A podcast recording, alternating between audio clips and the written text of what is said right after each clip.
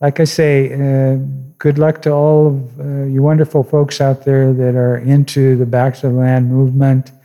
Uh, we're definitely a silent revolution that's occurring. Uh, we don't get much press. We'll always take the back seat when it comes to the news, okay, because people uh, are going in a different direction. Okay, so be different, okay, and uh, enjoy your life.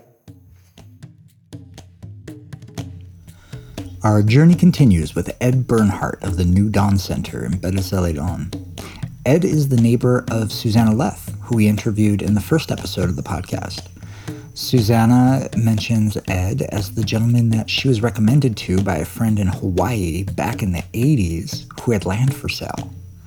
And then she came to Costa Rica not knowing how she would ever find this character.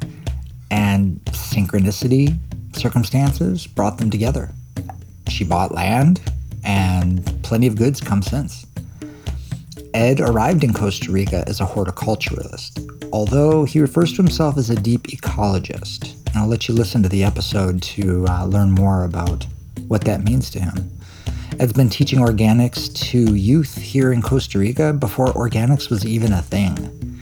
He shares stories about not only homesteading, but integrating with the local culture back in the 80s and 90s. He's currently working on providing online classes with local universities and provides permaculture assessments in the region. In this episode, Ed paints a vivid understanding of plants' relationships with microbiology.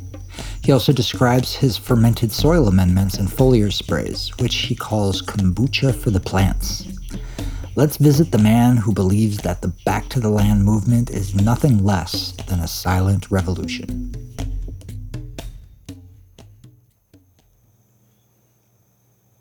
All right, here we are today on this beautiful Tuesday at the New Dawn Center or Finca Alba Nueva with Ed Bernhardt, who is really a legend in this area. Ed has been here since about 1990, so it's about 30 years. Is that correct? Uh, 40. 40. Yeah, the, I came in 1980. You came in 1980. Yes. And uh-huh. but the New Dawn Center was founded around 1990. Around, yes. Uh-huh. Okay. Okay. That's what I picked right. up online. Wow, 40 years. 40 Definitely. Years of, uh, pura vida, as they say. Pillar in the community here. Yeah. yeah. Ed has built. Uh, a beautiful place here that we'll be taking a video of later to show off some of your cool projects. But more than that, this man has been responsible for literally countless plants put into the ground around this nation. He has been an author for several magazines and newspapers, both in English and in Spanish. He's written several books on organic gardening and medicinal plants.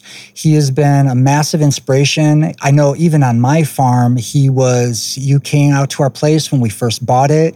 You did a permaculture assessment. You gave us some really great tips that we implemented. And uh, you also, we have a number of plants, including a gorgeous bamboo clump, two bamboo clumps uh-huh. from that clump right in front right. of me. Right. Okay. Yeah. So, uh-huh. such a pleasure to be here with you, Ed. Thank you for saying well, yes to this. Welcome, uh, for sure. Uh, it's a pleasure to have you here today, Jason. Tell us a little bit about what made you buy land in Costa Rica and start inviting people to come share it with you. Well, at that time, uh, I was uh, uh, very young and uh, adventurous. And um, I, to be truthful, wasn't very happy with the uh, political situation in the United States. And so I was dreaming of a place that would be like tropical and uh, biological, botanical paradise that I could uh, uh, wander in. And Costa Rica also had this unique aspect to it uh, it had no army. Right. And that was a big one for me. Okay. So I told my wife at that time, well, let's give it a shot. We'll take a plane down there and we'll end up uh, checking it out, uh, exploring Costa Rica and seeing whether or not we liked it. Uh, and so we uh, took the plane and landed in Costa Rica in 1979, actually, the end of the year there. And uh, we began, I bought a truck and we began traveling around, uh, just seeing what all the different parts of Costa Rica looked like. by the time uh, 1980 rolled around, uh, I found this piece of land, okay, which sort of fit into my checklist. Basically, uh, we wanted to have a land that had rich, fertile soil, uh, that was on the edge of a, a town so that it wasn't uh, very remote. At that time, we had a six month old baby. So uh, going way out into the wilderness wasn't a very good idea. And uh, so this also had a very uh, interesting uh, terrain to it, uh, rich soil. Uh, the house was sort of away from the road, which was very nice to make it peaceful and quiet. I was just delighted to settle in uh, to this new little uh, land. Uh, and so through the years, uh, we've been able to sort of uh, go ahead little by little uh, and trying to not make too much damage to the environment. I was very interested in, in during the university in ecology, and I wanted to be a deep ecologist. Describe deep, deep ecology? Well, at that time, that was sort of the word, the key word. Like if you were really uh, living harmoniously in the land, or were you just talking about uh, ecology? Okay, and walking the walk. Walking the walk. Uh, All right. See. So uh, it uh, was hard at many times uh, in that uh, first 10 years. Uh, we went through many difficulties and uh, finally uh, came out uh, ahead. Um, as I developed a uh, educational program here for uh, students abroad. And was that about how many years into your project were you before you started inviting people? probably from the 80s, we're more of working on the infrastructure here, like digging a well, mm-hmm. which we had three attempts. Uh, you know, we would dig down several meters and hit a big rock. Wow. So fill it up. And, what were you using to determine where to dig? Uh, well, first we started uh, with the idea of having it close to the house, but we live in a uh, riverbed. Right. So there's a lot of rocks. So uh, little by little, we had to go up the hill into the sort of clay strata uh, and there we hit a nice well at about four meters. Okay. So that was quite a adventure for almost a whole year. and it was hand dug. So it was quite a process. And then fixing the house. Uh, the house that we live in has just been remodeled and it's actually now 100 years old. Huh. So we have sort of the original flooring and the original infrastructure of it, uh, you know, the whatever they call that, you know, the beams and such uh, were the original ones. But it had a tile roof. Okay. Okay, and like you see in the movies, or like you curved see in, clay tiles. Yes, mm-hmm. uh-huh. and it was very heavy, uh, extremely heavy. And the house at that time was already 60 years old. Okay. And the wood was rotting there were termites, there were all kind of things, uh, which meant that it needed a big overhaul. Okay, yeah. so uh, we took down the uh, tile roof and put on a tin roof or uh, zinc roof, and uh, by luck, uh, a year later we had the strongest earthquake in this area. Okay. And so luckily we did not have that old roof on top of our heads. Uh, and it was uh, incredible to go through this incredible uh, 7.6 Richter earthquake. Uh, the house uh, was in a wave and screeched from the noise of the nails in the roof. And uh, it, it was quite uh, uh, scary, actually. It was quite scary. And the tremors went on for several days. So it was quite a shakeup. But uh, nothing that serious has happened since. Uh, I guess it relieved a certain pressure from the earth.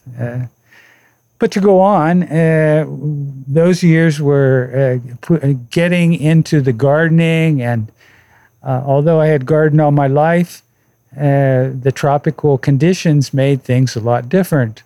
So there was a learning curve in uh, figuring out uh, what I what was I doing wrong that I wasn't getting good results. Okay, and little by little, I was able to create a sort of process for growing uh, organic vegetables without any harmful chemicals or anything as such, right here on the land that we were on at the beginning of my educational work was working with local schools and their school gardens. And that was really rewarding and uh, a joyful experience to watch these young little children uh, get interested in uh, gardening.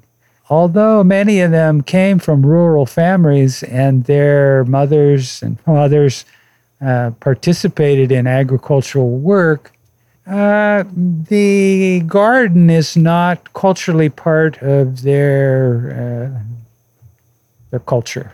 Now they like the milpa. The milpa is a word they use for the corn patch.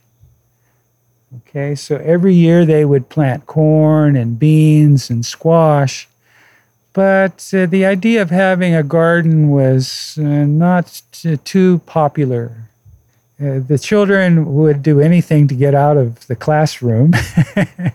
and so every week I had an hour or two with them uh, in their education for agriculture. And uh, at first, the teachers would say, Oh, we've tried that and it doesn't work here. And so I said, Please just give me the opportunity to try.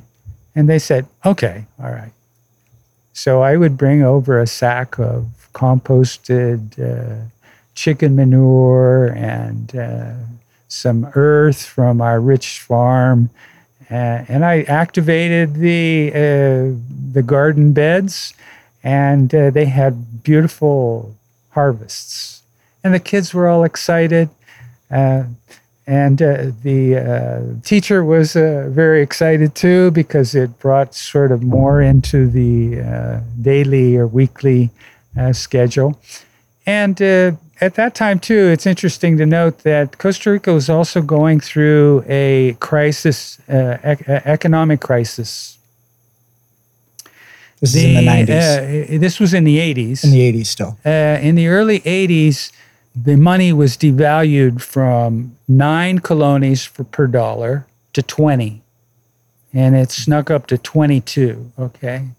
So there you can see that, that they devalue it uh, so that the money was worth half of what it was worth.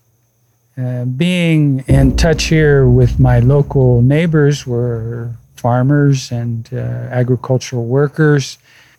That was a very sharp blow in their small salary that they would earn every week. In other words, it didn't make ends meet. So there was this uh, national uh, movement of uh, Volver a la Tierra. President Monge at that time initiated, let's get back and produce food. And so I was right in that field of work. And so uh, it became very popular. Okay, the schools, they really had uh, more lessons in this. And uh, the food that comes from the garden goes right to the cafeteria or the children's lunch program. And so they were getting more of mustard greens and salad greens and things as such, um, so that their diet was actually uh, more balanced than just rice and beans and then beans and rice and uh, maybe some noodles or something as such. So it was a very good time. Uh, I really got to know my neighbors well. I learned their ch- who their children were, who their you know brothers and sisters, their moms and dads, and so it was a great way to integrate into the uh, society here.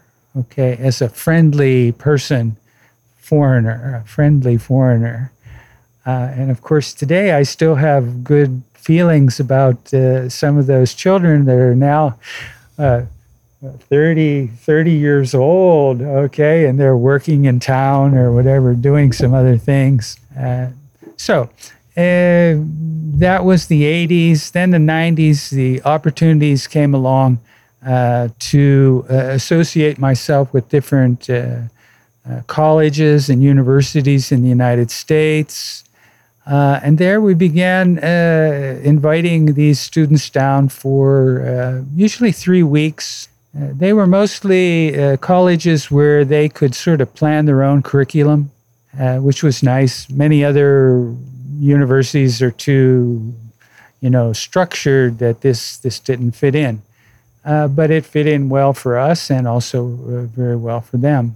And so even today, we get uh, emails and uh, photos from uh, these uh, young people that had come 30 years ago uh, to experience uh, life in the tropics on a tropical organic farm. So these were university student groups that yeah, were they were generally they were juniors, sometimes a little little further on in their education.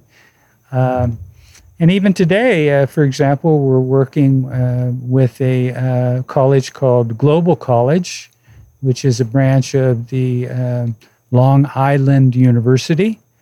And they have a center in Heredia, Costa Rica. Well, this year they've been doing it virtually because of the pandemic. And so now I have four students this week that are helping me on uh, the online uh, infrastructure for our project. So you can continue teaching. Yes, uh-huh. and so we'll be working more on that level uh, as we go on with this new normality. Okay. Mm-hmm. Uh, so that sort of brings us to date, I think. Uh, and so uh, all this time, we've been basically about trying to tell people uh, to grow gardens uh, my teacher, Edmond Bordeaux, called them ecological health gardens. This idea of uh, raising food right on your land uh, without harmful chemicals. Uh, and this is what really helps to give you uh, good health, vitality, and stamina. I sit here now at 72 and feeling new. Okay. Looking good, moving freely. Because I've eaten well all those years. Okay. And, uh, and so it does have a, plays a great uh, role in your health. So this is what we're continue to do. Uh, of course, we're shifting now from perhaps having people come from around the world more into working locally. Uh, most of our publications now will be in Spanish and our videos uh, so that we get directly to the people here.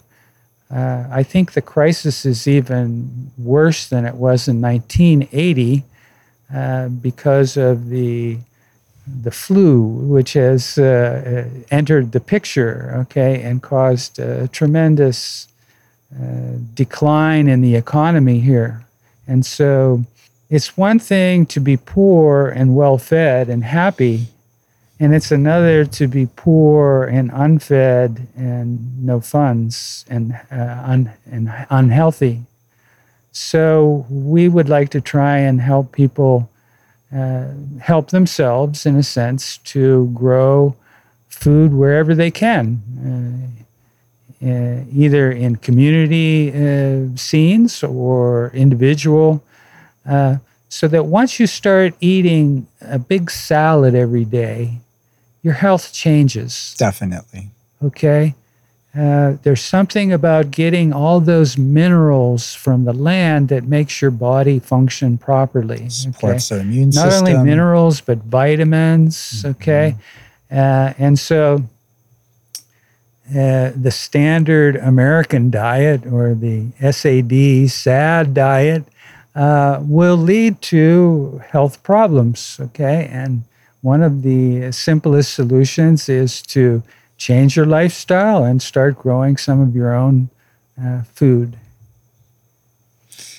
You know, something you said, you're, you're talking about the name of that program. I think you said it was the uh, Ecological Health Garden. Is that what you said? Yes. Uh-huh. And definitely the health benefits of eating from one's garden are something that uh, I think a lot of people are, you know, would say, well, of course what I got out of that phrase is and and largely you know due to having just seen the the wonderful documentary that's recently come out kiss the ground and some other programs that are talking about how to best reverse our um, our greenhouse effect and uh, all these other uh, climatic issues that we're dealing with is in taking carbon out of the air and putting it into the soil and into plants.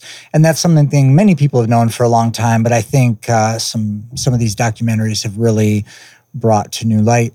And the idea of an ecological health garden really reminds me that not only can we personally get healthy from the garden, but really the health of our ecology depends on a massive return to the gardens where we are putting more plants in the ground that not only help us but that help the air we breathe that help the the health of the soil that really bring this eden type scenario to our ecology which in many many too many places in the world has been stripped bare and it's really wonderful to see so many, you know, large scale permaculturists that are, you know, turning deserts into oases through uh, innovative tactics.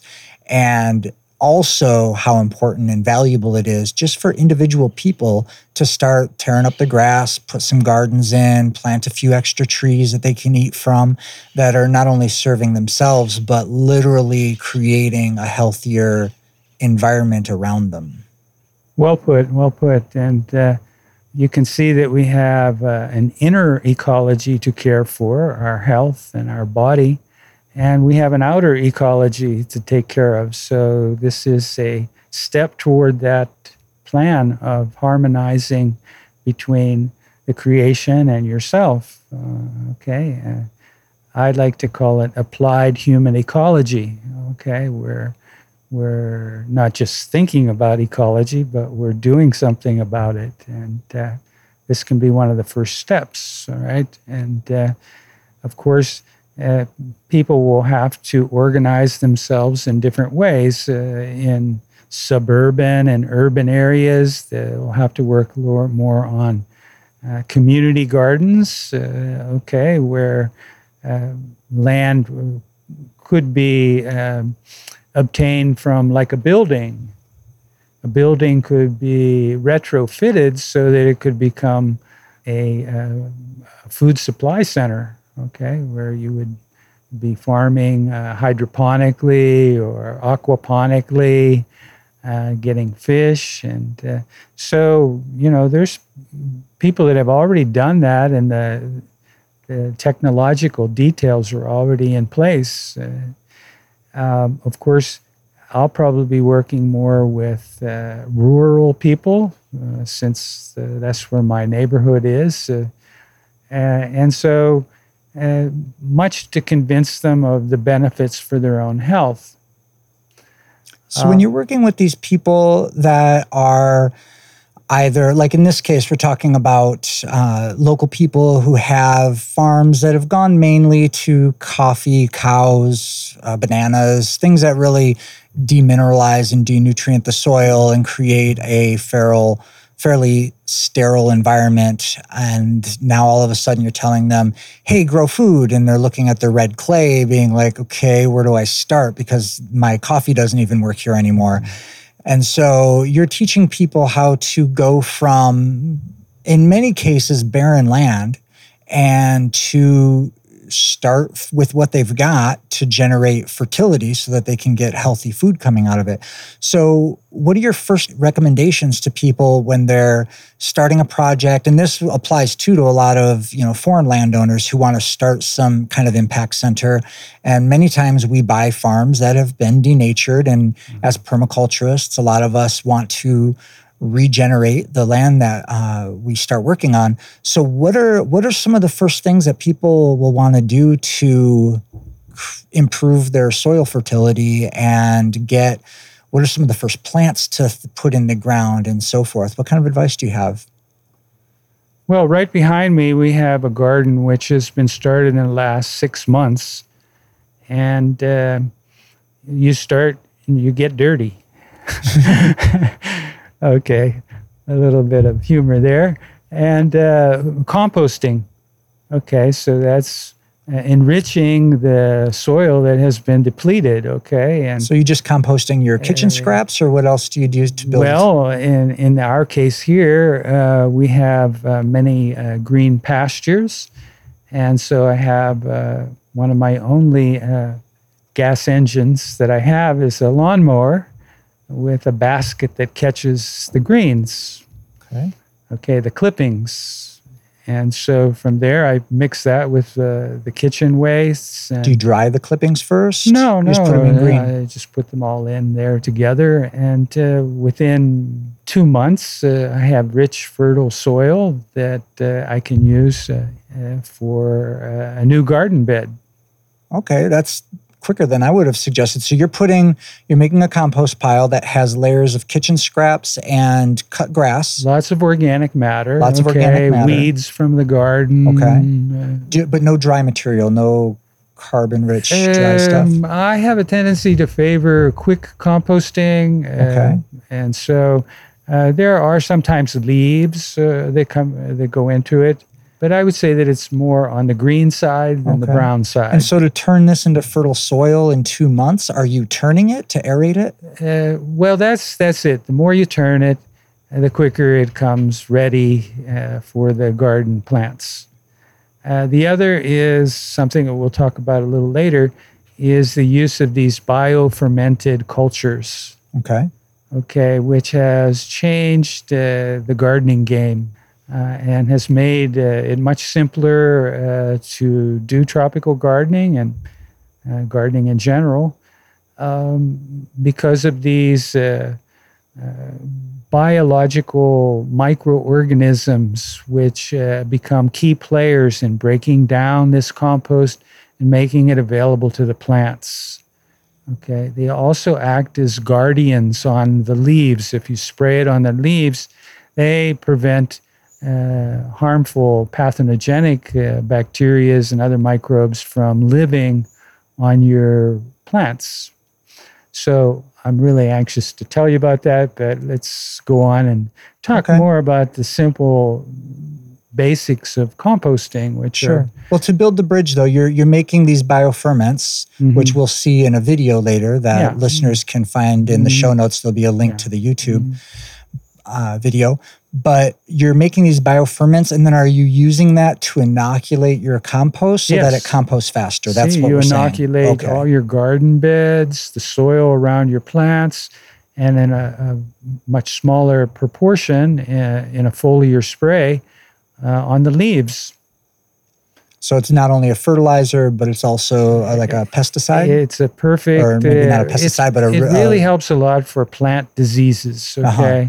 Gets rid of the fungi and uh, bacterias that like to live on our domestic plants, uh, causing them often uh, death. You know, from uh, from the the growth on them.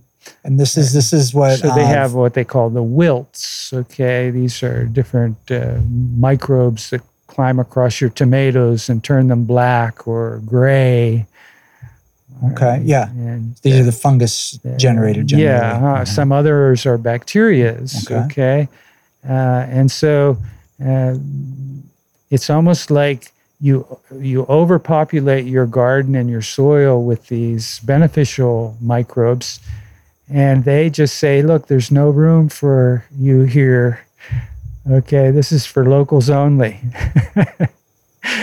Uh, so I'm very, very happy with that. Uh, it's probably been about five years now that we've been using them, and uh, now I just sort of go around and spray these uh, different amendments onto the plants and into the compost, uh, and things just uh, are easier, and you have more success rate at growing your your vegetables. Super. Is this the the method that I've learned called bokashi, or is this a little different than the bokashi well, recipe? It's, uh, basically, these bioferments uh, do come from uh, Asia, and uh, they have been refined here by the work of many of the organic farmers in the last two decades. Mhm.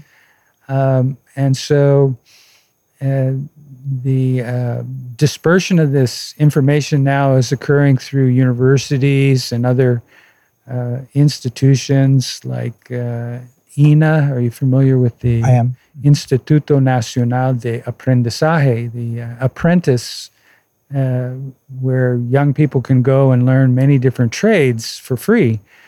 Uh, and so one of theirs is organic uh, farming. Uh, so it's done a lot there. That's they've been one of the focal points of developing this. Um, so um, I have a manual which I send off for free to anybody who asks for, it so they can uh, get busy making their own ferment, which you can make from basically things, organic things that come right from from around the farm. Okay, and uh, Do you think we could offer that to our listeners somehow? Sure. Uh-huh. Right. Uh, so if you're you want to make a small batch, uh, basically you need a five gallon bucket, plastic bucket, with a top that'll seal well. And uh, to that bucket, you add three shovelfuls of finely sifted compost, your best compost. Added to that, you add a half a gallon of molasses. Plenty. Okay, well, it's a resource here that's very available because they grow a lot of sugar cane. And they strip it from the sugar to so make white sugar. uh, yeah. it's basically a crude molasses, okay? It has all the nutrients of the sugar cane. And so what we're going to do is that we're going to add it to this super liquid fertilizer to feed the microbes. and uh, it will also feed these uh, microorganisms. Next, we're going to add a gallon of whey. Okay, whey is the liquid that comes off of the process of making cheese. So it's very available in our uh, area here, uh, as many uh, dairy farmers are located nearby. Next, uh, we're going to add pure water. It can't be chlorinated water, okay, because this may affect the growth of these little microorganisms that are very sensitive to that chlorination. Uh, so you need some kind of spring water or rainwater, uh, which doesn't have those kind of uh, impurities in it. I also add about a handful of ashes, okay, to give it a little more of the mineral content. And then I stir it up and I seal on the lid. And if it has like a little spout on it, you want to make it so that it's not real tight, but enough so that as the gas forms from this uh, bubbling uh, brew that we've just made, okay, uh, it's almost like making a vinegar. You want a little air in there, but you don't want it so that it will be like uh, tight and it might The air needs pop to the escape, top yeah. of the uh, the gallon or the, the container. Okay, uh, so you have to wait a month and a half, and in the first week uh, you can uh, shake the bucket and sort of mix it up again to make sure that the nutrients are getting well distributed. And then from there, you can just put it away in a shady place. And in a month and a half later, you come and you open it up. So it's anaerobic. You don't need to pump yeah, it goes through uh, uh, first an aerobic process, and then deep in the bottom of this, an anaerobic uh, process goes on. So you're going to get sort of both. You're going to Okay. get both uh, types of uh, microorganisms. For example, deep down in the soil, there's not much air there. See, so that's where the this level of uh, microorganisms will settle to do their work, whereas the ones like from the uh, whey from the milk, well, those will work in aerobic conditions. So you get sort of both of them from this uh, what I call kombucha for the plants. Right, which is a uh, which is a symbiotic vinegar, mix right? of okay, fungus it's a and drink for your bacteria. plants. Yeah. They love it. Okay. Um, so um, it's also been a little product that I can now distribute it at the farmers markets. Nice. Okay. Yeah. So I'd like to see everyone uh, start their own little batch of this wonderful uh, bioferment and uh, it makes gardening very easy. So Okay. cool. There's no more, uh, uh, you know, problems with uh, your compost not coming out right. And uh, many times before, I'd have so many problems with leaf infections. And now, as you can take a look out there, those tomatoes are right out there in the hardest rains, and they're green and moving on to, to producing tomatoes. Does this work also to keep the wasps away from papayas?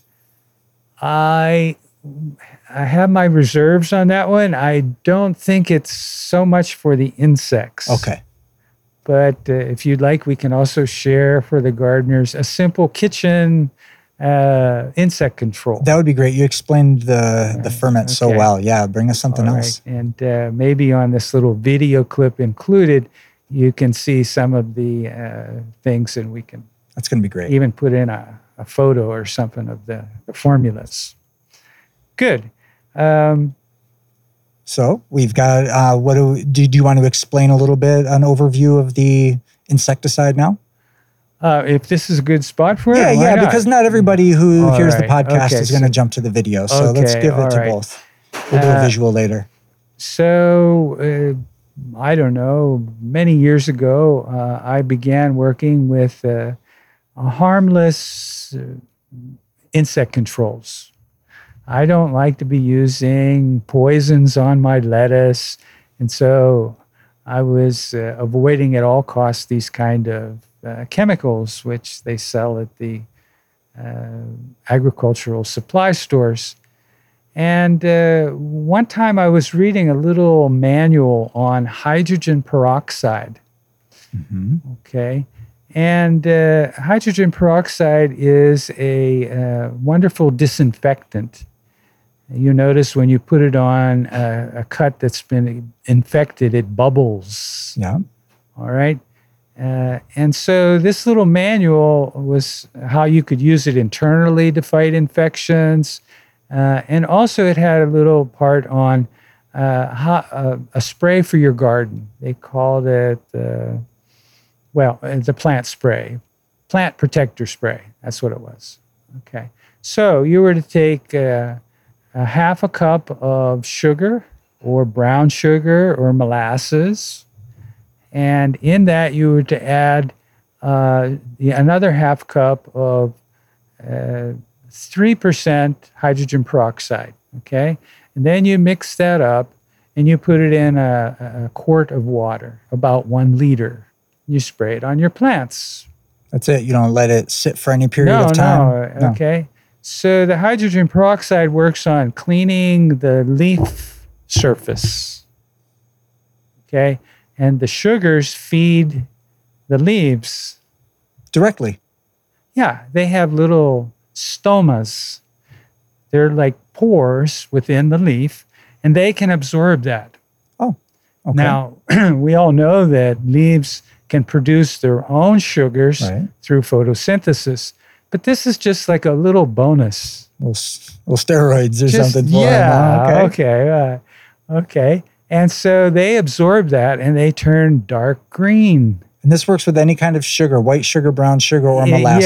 Yeah, Either well, I'm a little in favor of the molasses, right? Okay, more minerals. uh, because it has more minerals. Right. Okay. But the original recipe I read was pure white sugar. Okay. Okay. And uh, I was amazed at how wonderful it worked on uh, repelling insects too, particularly chewing insects.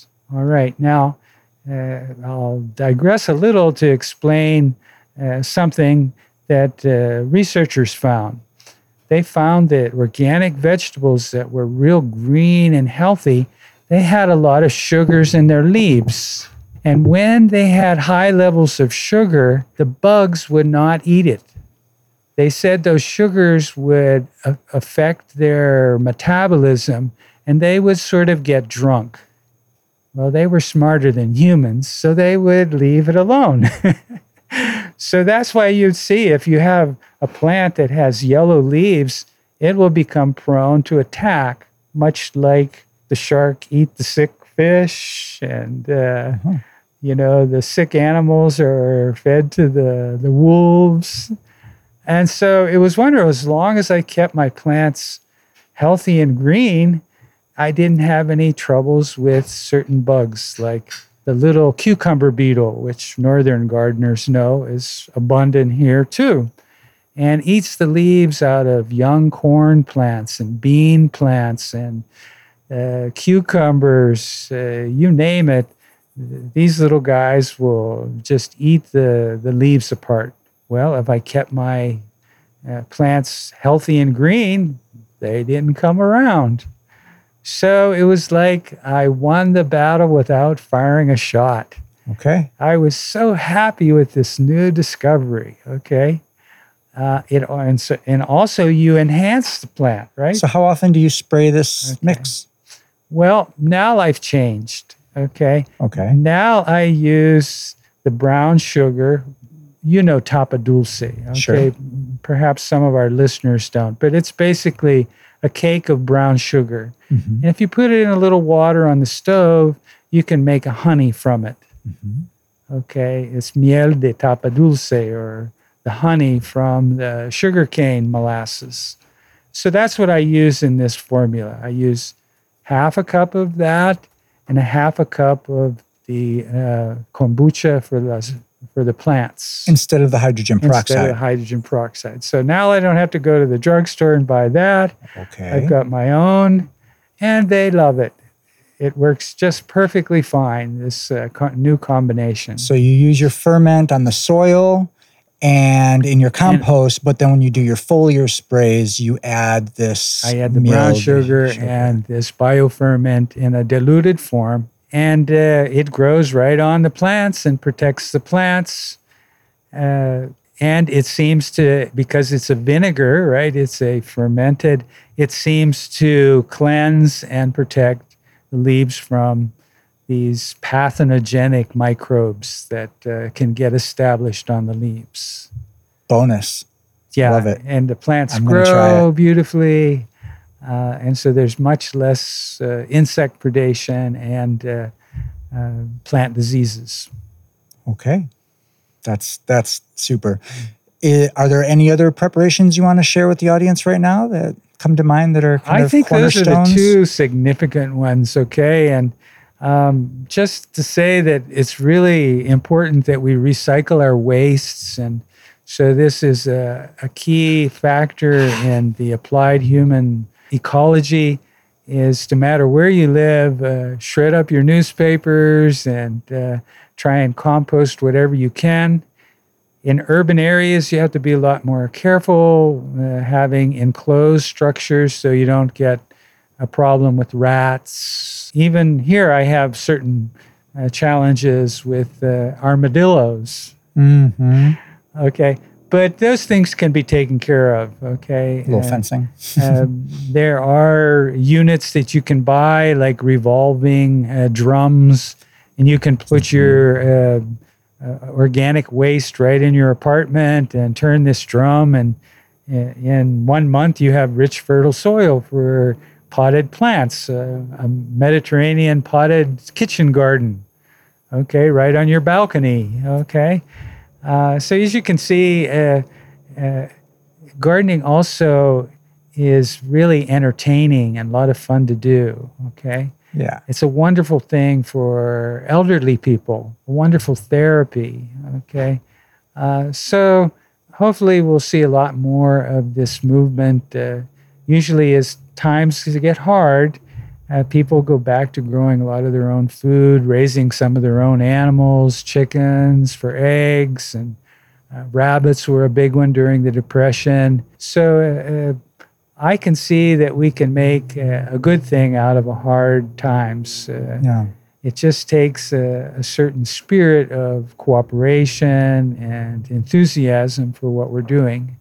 And you know, a lot of times, just that little bit of willpower to push ourselves forward is the only way to find the enthusiasm. I know for myself, I've spent months preparing for this podcast and this whole uh, mission that I'm on to share these stories. And it's put me behind the computer more than I'd prefer to admit. I'm six days a week, uh, spend a lot of time on the computer, and uh, thankfully we take Sundays off and just really not go there. Yeah. And as a result, I look outside and it's like, oh, okay, well we're in wet season, let's go plant some things. So we've been bringing home lots of cuttings and See, and different things. And so most Sundays I've been in the Uh-huh. garden planting things, working with the earth. And you know, to during the week I know that it's good for me to take a break and and go to the garden, but when you're in that mindset of go go go work work work, you know, struggle struggle struggle, we often tell ourselves stories about, oh, I can't afford to do that. And now that I'm in this rhythm of putting my hands in the dirt on Sundays, I'm really realizing like I can't afford not to do it. I can't I can't afford to not take the break. I can't afford to not connect, to reconnect, to unplug and the and from that place of connecting I, I think it's only then that I realize that what a different mind state I've been in. And you got to really, for me, I've got to really push myself to get out and get back to those practices to remember how good it feels. It's like fasting or doing a nutritional cleanse where, mm-hmm. you know, we're eating go, go, go, drinking coffee, doing our daily yeah, yeah, yeah. And then we're like, no, I really know I need to do a cleanse. Then we take a week's break from food. And like, oh my gosh, I knew it te- like logically, but you can't really remember the feeling from that other place of feeling. And so, yeah, same thing with gardening, just getting some kind of rhythm to getting back into it is so nourishing. Well, I can see that many people uh, have uh, work uh, during the week, and so the weekend is a great time to do some gardening. And uh, uh, like we were talking about, uh, it's a win-win situation: win for the environment and win for ourselves at the same time. Sometimes, in the times that we're living in now, with all the uncertainty, um, it's easy to get depressed, right? And you Mm. have to like uh, be real careful. Um, and one of the things that, if we feel sometimes uh, like there's nothing that we can do about the situation, uh, what will really make us feel good and our hearts full of joy is when we make achievements with our personal self. For example, improving our health. Okay, now if you have a chronic illness and you begin to become a, a fan of uh, ens- en- ensaladas, excuse me, I'm speaking Spanglish here, uh, salads, okay, well, you're going to see some results. You know, you're going to wake up feeling more vital, a lot of the aches and pains go away. Uh, and so you'll get that feedback from your body and that will give you a lot of self-confidence that you can move on okay? So working on your health is one of the best aspects of uh, gaining a good feeling about yourself and your place in the world at this moment. Uh, so uh, i wish everyone out there uh, health and happiness and that uh, you too can, uh, no matter where you're at, uh, experience an improvement in the quality of your life, both for yourself and for the environment. So, what do you think, Edward? We've got an audience of who knows how many uh, that are, you know, they either have land or they want to buy land. They want to, or they want to, they have land and they have people there, but they're struggling. They're trying to make it sustainable.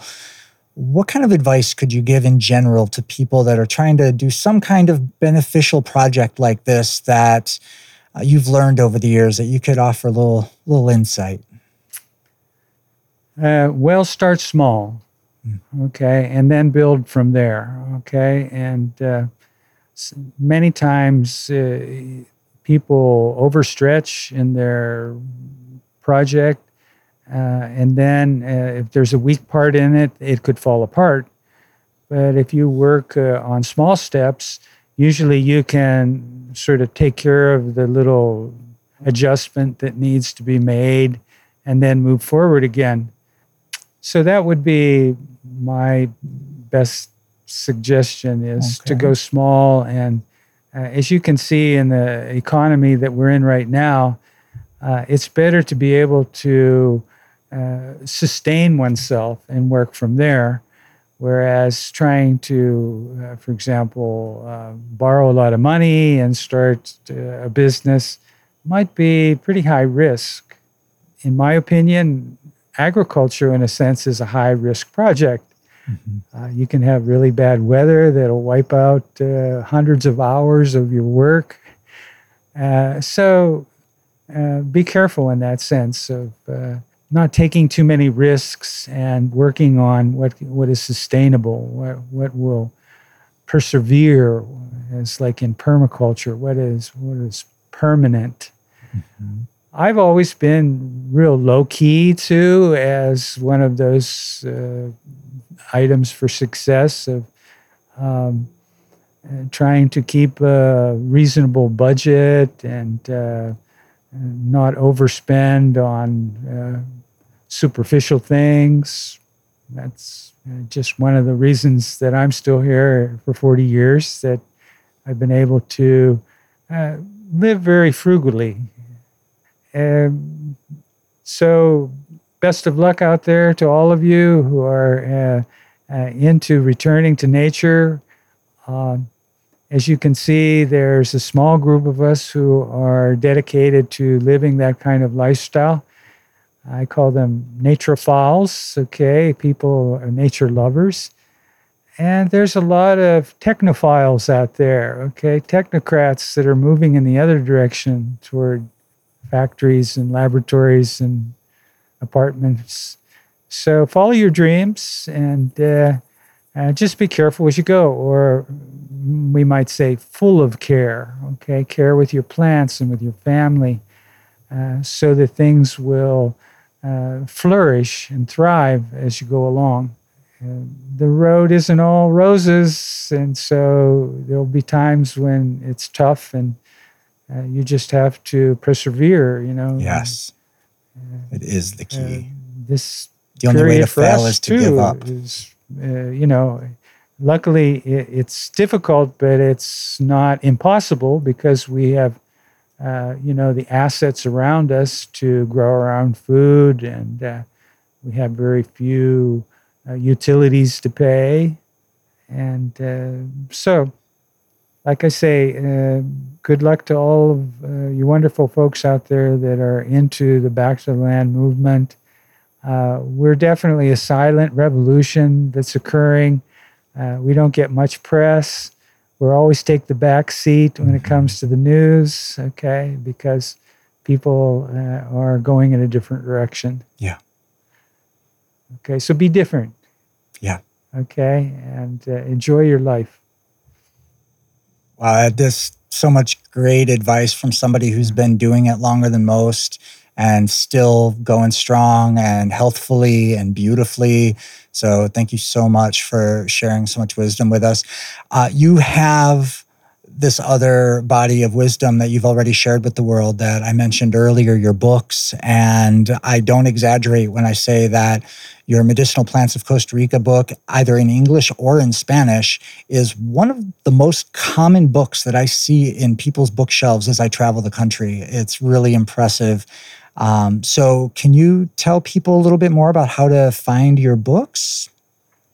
Fine. Uh, well, uh, I was trained in botany in the university that I went to, and uh, it's always been a love of mine. And when I came to Costa Rica, it was like almost like a new planet, you know, uh, the, the lush tropical plants. And I had um, uh, just a field day for the first five years, uh, learning as much as I could about medicinal plants. And for years after that, uh, we used the, this text that I made as the course for uh, students that came from other colleges and universities. Uh, and then finally, I was approached to make it into a book form by a publishing company in Costa Rica. And uh, so uh, I thought, yes, it, might not be, uh, you know, I won't become a millionaire uh, writing this book in Costa Rica, but it, it will be good for people to know these herbs, and it'll give me a lot of exposure uh, in terms of uh, writing a book. And sure enough, it was. It uh, became sort of a bestseller in terms of uh, Costa Rican books in English.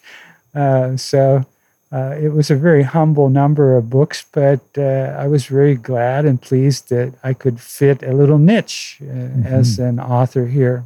Uh, actually, my first book was uh, the Organic Home Gardening Guide for Costa Rica. And, and both books now are available in ebook PDF form. And if anyone's interested, we'll give you a little more of the details on that later. Yeah, I'll definitely have the links uh-huh. to that in the show notes. And uh, the other course that we ran for many years was uh, uh, medicinal plants and tropical uh, therapies for health therapies. Uh, and so I wrote a book on that too, which is available on how to, for example, uh, detoxify. You were mentioned that a little earlier, like, oh, I feel like I got a detox. Okay, mm-hmm. well, it's really good sometimes to take a weekend off and uh, go through one of these uh, sort of uh, intermittent fasts so that you can cleanse out your body and, and nourish it with uh, different types of uh, green juices and other uh, fruit juices. Um, so, yeah, those are the things that were part of my contribution for people that are interested in uh, putting these kind of things into their life using medicinal plants instead of uh, pharmaceuticals, uh, growing their own food instead of going to the market and buying commercial agricultural products. Okay. Um, bueno, so what else can we talk about here? Well, I just want to make sure that, uh, I mean, we've got we've got people directed to your your books and uh, you've also mentioned that you're going to be taking your education platform online and you know i just want to make sure that listeners can really have a, a way to okay. find you you've got your right. your website here the new dawn center.info which we'll be linking to and your mm-hmm. facebook page which um, is facebook.com forward slash finca alba no, I think that's no? a little wrong. No, it's uh, the New Dawn Center the New Dawn Center on Facebook. On Facebook too. Okay. okay. That's for English speaking people. Okay. Maybe and we're in the process within the next month. We'll probably have a new website up called Alba Nueva. Okay. Okay. Dot and it'll be Spanish first. You know? I think it's going to be dot info. Okay. Um, one of these energetic uh, students is working on that right now. I'll get me. it exact from you before yeah, I leave. So. Yeah uh, the new Dawn Center.info right now is uh, real accessible, mm-hmm. and uh, there there's a blog and uh, talks about our, our different projects. So your online teaching is going to be through the new website. I think so. Okay, yeah, great. it'll be Spanish first, and uh, and um, I'm going to be offering many things on uh, Google Drive. Okay, there will be free material that you can download and we'll also ask donation for certain books uh, so that we can keep our uh, project moving ahead. Absolutely. And on location here, uh, you're still, you've now opened up some small groups to do uh, teaching here on the farm. Are you welcoming guests yet or not well, yet? Uh, by the way, uh, we're having a workshop on Saturday, and it looks like we have two dozen people coming okay. for a garden and medicinal workshop uh, program for three hours. Uh, so it looks like we're going to have quite an event. Uh, I'd like to invite you too if you'd like to come and if you'd like to do any recording or video work, con mucho gusto. All right, we'll see how that works okay. into the schedule. Okay. Uh, so yes, that's what we do a lot. Uh, that's uh, in real time, huh? Mm-hmm. Or real. But otherwise, you have internships that and you offer here. We yeah. will. Uh, I've already done a forty minute, forty-five minute uh, uh, video on uh, medicinal plants uh, in English and Spanish. Uh, so there's two separate videos. Um, we did those with university students here about five years ago. Uh, and we hope to do more of that. Have our site with the, I do have a U- YouTube channel too. Okay, the Okay. New Dawn Center. Okay, on YouTube, and there you can see the little clips of this on ginger and turmeric and uh, de arco. Okay, the, the different uh, medicinal plants that we use here. Super. So Looks we're like there's put- we're lots trying of to great put it ways to find together. you. We're trying to put it together here so that we're sort of uh, updated and ready to go on, on the virtual level. hmm Uh, for years, I was sort of, uh, I, I must admit, rather judgmental about it. Uh, but I'm throwing my old uh, judgments aside and uh, getting into the uh, media uh, as an expression of education and what we've been talking about. I can definitely relate. Okay. Ed, thank you so much for your time. We're going to go explore some of your ferments on video. And um, Mhm. it's just been a pleasure Yeah. to see you again and catch up and have this great conversation. Thank you. Okay. And the audience, uh, thanks for listening too. Okay. Yeah, what a pleasure to spend the day with a man as kind and connected to his garden as Ed Bernhardt is. Countless farms in this country have Ed to thank for the insights that he's shared over the years. A huge thank you, Ed, from all of us. Today, Ed shared with us two of his recipes for his bioferments and his foliar sprays, and we've created a PDF with those recipes to share with you. You can find those in the show notes. Also, in the show notes, we actually have a bunch of really great value for you. Besides the PDF that he created in English, we also have in Spanish his entire 34 page ebook describing the, his biofermentos recipes with graphic illustrations describing the hows and the whys that he teaches in his courses to university students. You'll also find a link to his very popular book, Medicinal Plants of Costa Rica, which I highly recommend checking out. I really like what Ed was saying about the how recycling our waste is central to our sustainability. It's not an understatement.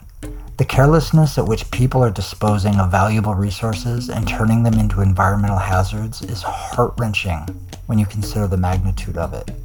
Not to mention the fact that we have sustainable solutions for nearly all of these items. His message to compost what you can, create your own soil, and raise your own food is as timely as it is eternal. If you enjoy hearing stories about soil building, community, or even natural building, make sure to subscribe to the podcast wherever you listen to podcasts and leave a review to let others know how much you've been absolutely loving the mission of this show. In the show notes, you'll also find all of the resources that we discussed in this interview, including the link to the video we took at New Dawn Center, where Ed shows us his home soil building stations, his biofermentation station, and his water filtration. That's what all I got for you this week, folks. Now go out and build some soil already.